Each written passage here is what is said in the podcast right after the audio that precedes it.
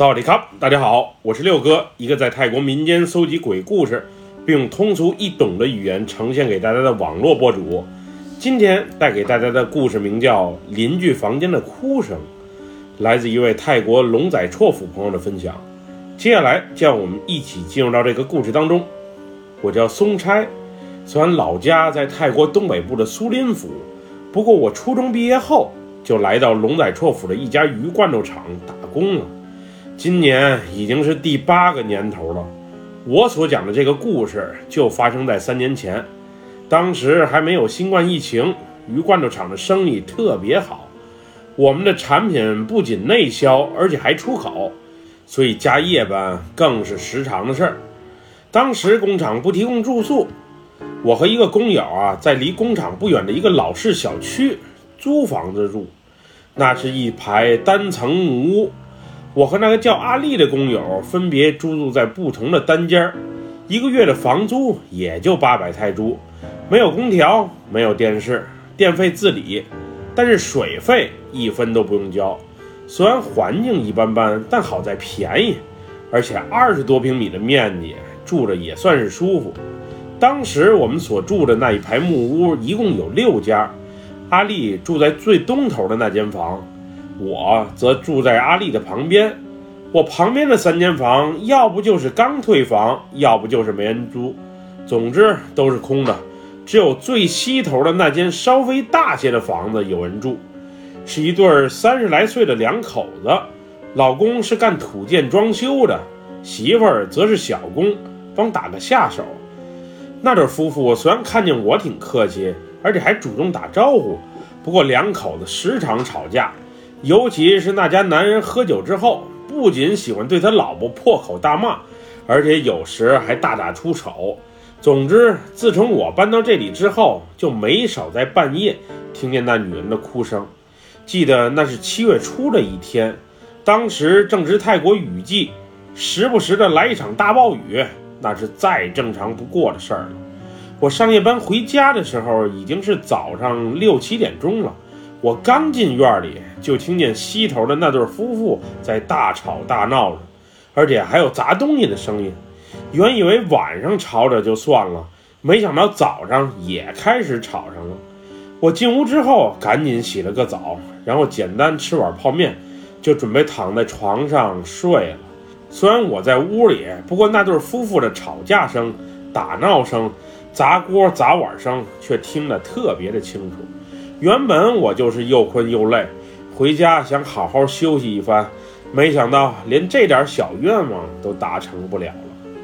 现在我可知道为啥隔壁三间房都没人住了，就这么白天吵，晚上吵，您让人怎么过正常生活呀？当时我有点生气，于是准备穿好衣服去找那对夫妇，让他们安静一些。不过我刚起身没多久。随着男人大骂一通，女人大叫一声之后，西头那屋吵闹声就突然沉寂了下来。当时我想，可能是双方都冷静下来了吧。既然没声了，我也就不去打扰了。于是重新躺在床上，进入了梦乡。我再起来的时候，已经是下午四点多钟了。那会儿窗外阴雨绵绵，因为我还得去上夜班。于是简单洗漱一番之后就出门了。当时出门的时候，我还下意识地瞅了一眼西头的那间房。都说夫妇是床头吵架床尾和，看样子现在是不吵了，也不哭了，估计俩人和好了吧。那天因为工厂赶订单加班，直到中午时分我才匆匆回到出租房。刚一回来，我就看院里聚集了一大堆人。并且还停着一辆善堂的车，我看工友阿丽也在，于是就好奇地问了一句：“咋了？这发生什么事儿了？咱院里怎么聚着这么多人？你还不知道吗？西头那屋的女人上吊自杀了，死了，男友还不知所踪。今天有不少邻居闻见那屋传来恶臭味儿，于是报了警。没想到警察一来。”就发现那女人自杀身亡了。前天那个女人还乐呵呵的和我打招呼呢，今天就上吊自杀了。当时提起自杀这俩字儿的时候，我浑身直冒冷汗。不过在好奇心的驱使下，我还是凑到西头那间屋前瞅了一眼。只见那个女人的尸体已经有些肿胀，而且地上还有粘稠液体的痕迹。这女人原本姿色还不错，因为是太北人，皮肤也蛮白的。不过现在的她肤色有些发绿，而且披着头，散着发。舌头从嘴里吐出半截儿，俩眼珠子更是凸起的吓人。我看过之后就有种作呕的感觉，当时那一画面是深深地刻在了我的脑海中。我当即决定，这房我是不敢住了。虽然有阿丽相陪，院里的邻居也不少，不过我是真怕半夜醒来，那个自杀的女人突然出现在我的面前。回屋后，我赶紧洗了把脸。然后跑去阿丽那屋和她商量下对策。西头那屋死的人，你还敢在这儿住下去吗？要不咱俩搬其他的地方住吧？我说道。你怕啥？那女人死了就死了，这世上哪有什么鬼？你就安心在这儿住吧。这出租屋地理位置这么好，价格还这么便宜，再找性价比这么高的房。那可就难喽。再说，房东还压着咱三千泰铢，你要是提前搬走，那可就要不回来喽。那会儿我想也是，最近手头有点拮据，要是搬走了，不仅搬家挺麻烦，押金也要不回来，再找新房的话，还牵扯到费用问题。反正有阿丽在隔壁，就先凑合住。不过那时的我尽量把工作都调成晚班，白天回家，即使有女鬼，估计也没法在我面前现身。毕竟白天阳光足，公寓周边人流多，车流多，阳气也旺，应该没啥事儿。就这样，我过了五天日夜颠倒的生活，直到第六天的时候，我实在有些扛不住了，于是就换了一天的班，准备好好休息一下。那时的我，因为接连几日都没有什么灵异事件发生，所以已经放松了警惕。那会儿连续上夜班，又加上时常出入工厂的冷酷，身体有些着凉。我怀疑自己可能是感冒了，而且还有些发低烧。那天从早上回屋之后，我是整整睡了一天，直到晚上十一点多钟的时候，我才醒过来。实话实说，半夜醒来。也是被饿醒的。当时我准备去院门口的街边摊儿来一碗热乎乎的牛肉面，喝些热汤暖暖身子。于是起身穿好衣服就出了门。从我所在的出租屋走到小区的院门口，还有那么三五百米的距离。好在小区里啊有路灯，还不至于那么黑。不过我走出门口的那一刻，我始终感觉身后。好像是有人在跟着我，那会儿我也不知道是夜黑风高，自己太敏感了，还是身后就是谁在追随着我的脚步。那晚，当我走到夜宵摊的时候，阿丽正巧也在那里。当时她正一个人喝着小酒，吃着烤鸡。一见我的到来，阿丽的脸上瞬间露出了笑容。你这几天都去哪儿了？我怎么白天都没看见你啊？阿丽问道。我最近连续上夜班，今天换休一天，睡了一天的觉，正准备吃点东西。我看你气色不好，还在为那个自杀的女人而担惊受怕着。有那么一点吧。我刚来的时候，总感觉路上有人跟着我。我看你啊，是太敏感了。这世上哪有那么多鬼？你真是太胆小了，阿丽调侃道。后来我和阿丽在街边摊上聊了一会儿，然后结伴一起回了屋。回屋之前，阿丽还特意买了几瓶啤酒，并邀请我一起喝点。不过那天的我呀，身体不是太舒服，于是就婉拒了她的邀请。回屋之后的我，总是隐约听见有女人的哭声，不过哭声很小。不是那么明显，当时我觉得有些奇怪，虽然心里很好奇，不过实在不敢自己出门一探究竟。之后躺在床上的我还闻到了一股恶臭的味道，那种臭有些腥，还有些呛鼻。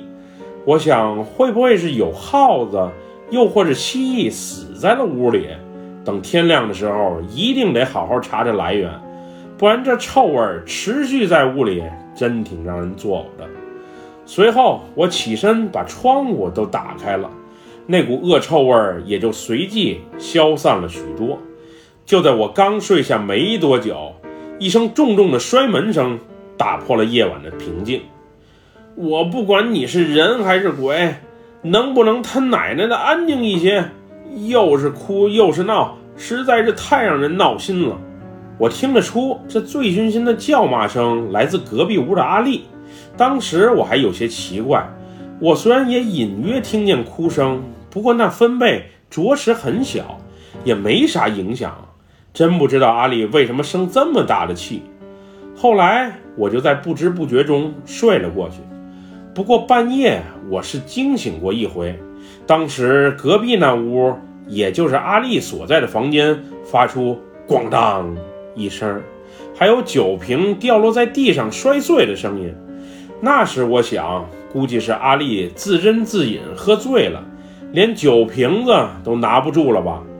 第二天起来的时候，我感觉状态不错，于是就接着去上班了。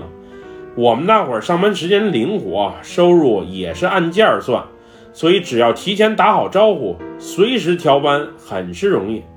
那天我下班回家之后，表姐正好来找我，她在龙仔绰府一家医院做护士。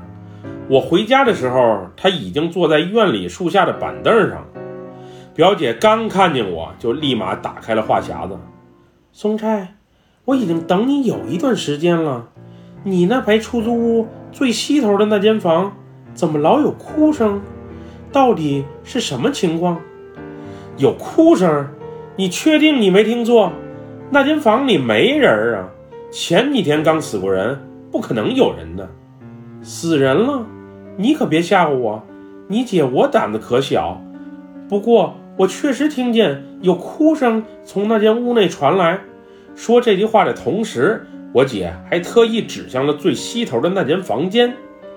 于是，我把表姐领进屋之后，把那女人上吊自杀的事儿，以及这几天的奇怪遭遇讲给了她听。她听过之后，就劝我还是尽早搬离这里边，离凶宅这么近，会严重影响个人运势和气场。那晚，我带表姐一起去吃了顿泰国东北菜，在餐桌上，我也下定决心，不论是什么情况，还是搬走为妙。毕竟傍晚那隐约的哭声，越想越让人心里发毛。和表姐出门吃饭前，我还特意给隔壁屋的阿丽打了一个电话，不过电话那头是关机的状态。原本想约她一起吃顿饭，于是只能遗憾作罢。回家之后。我还是能听见女人的哭声，并闻见那股不知道来自哪里的臭味儿。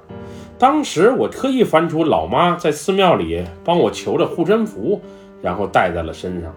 半夜，我再次被一阵凄惨的哭声给惊醒，这回哭声要比往常大了许多，仿佛那人就在我耳边哭似的。我迷迷糊糊的一睁眼，突然发现。一个身穿青绿色衣服的女子就站在了我的床尾。那个女子当时是背对着我，脑袋还缓慢地左右摇摆着。那一刻的我彻底愣住了，这到底是谁？又是如何进入我屋的？正当我不知所措之时，那女人突然一下把头扭了过来。此时我才发现，这不就是那个上吊自杀的女邻居吗？他不是死了吗？怎么会出现在我的床前？你你你来这儿干嘛？你不是死了吗？我磕磕巴巴地问道。这时，一个冰冷的声音从我耳边响起：“我不是自杀，我不是自杀，我死的好惨，好冤呀！”我刚要追问发生了什么，那个女人突然脸一变。不仅眼球从眼窝里凸了起来，舌头还伸得长长的，并朝我所在的方向走了过来。之后的事儿我就不知道了。总之，我是被一阵急促的敲门声给震醒了。我起床的时候，发现自己不慎尿了炕。原本想换条裤子再去开门，不过架不住猛烈的敲门声，于是先开门瞅了一眼。当我开门的时候，我发现门口不仅有警察，还有善堂的救护人员。他们告诉我，隔壁的阿丽因为急性心脏病去世了。从尸体的状态来看，已经是死了两天了。问我这几天发现没发现什么异常的情况？当我听见阿丽死了这四个字儿的时候，我是真不敢相信自己的耳朵。那晚我还和他一起吃夜宵来的，怎么突然间死了？于是我把这几天发生的事儿，包括昨晚的离奇遭遇，一股脑的讲给警察听。后来我才知道，是阿丽的异地恋女友这两天一直联系不上他，于是特意前来瞅瞅到底是什么情况。没想到来的时候敲了半天的门都没人开，后来表明身份让公寓管理员开门之后，就发现阿丽捂着胸口瘫倒在地上，已经连呼吸都没有了。于是赶紧报了警，发现阿丽死亡的那天。我就搬出去住了，我也不知道阿丽的死是巧合还是另有原因，我也不确定那个女人在我床前出现到底是一场梦还是真真切切的发生过。她那句“我不是自杀，我死得好冤”又是什么意思？莫非她不是自杀，而是被人害的？我虽然和警察提了一句，不过也没证据，所以也不好多说什么。此后，那个女人没有再在我面前出现过，无论是现实中还是梦境里。而那个一连死了两个人的出租屋，还有没有人敢租，我也没有关心过。不过好在房东退了我一半押金，我也不算太亏。这件事过去了大约两个月左右，我和当地一个警察朋友闲聊的时候，他知道我曾经住过那个连尸两命的公寓。所以就和我简单的聊了两句。据说那个自杀上吊的女人，后来她不知所终的老公也因为一场车祸在曼谷丢了命。而且警察查案的时候还发现我隔壁的阿丽和她老公借过钱。不过到底这起凶杀案是什么情况？那女人是自杀还是他杀？因为那两夫妇都死了，也就无法查证了。她老公原本是最大的嫌疑人，现如今出车祸死了，所以就草草结了案。另外，阿丽的突然死亡到底是意外还是什么情况，确实也挺让人起疑的。不过，既然警察已经把案件结了，也就没有再探究下去的必要了。毕竟也和我没有太大的关系，多嘴的话也容易给自己啊找麻烦。总之，这几件事儿发生的实在太蹊跷，直到现在弄得我还是一头雾水。阿丽爱玩、爱喝酒、爱去花花场所，在我们那里啊是出了名的。我虽然也见过他们在出租屋的石凳上一起喝过酒，但是也没看见阿丽和西头那屋的男人有什么过多的交集。总之，一切的一切实在是让人想不通。时至今日，我还在想，那天那个女人出现在我床前，到底是一场梦，还是真实存在于现实当中？有些事情真真假假，假假真真，实在是琢磨不透啊。本期故事就分享到这里，喜欢六哥故事的朋友，别忘了给六哥点赞和关注哟。咱们下期节目再见，我们俩拜拜，萨瓦迪卡。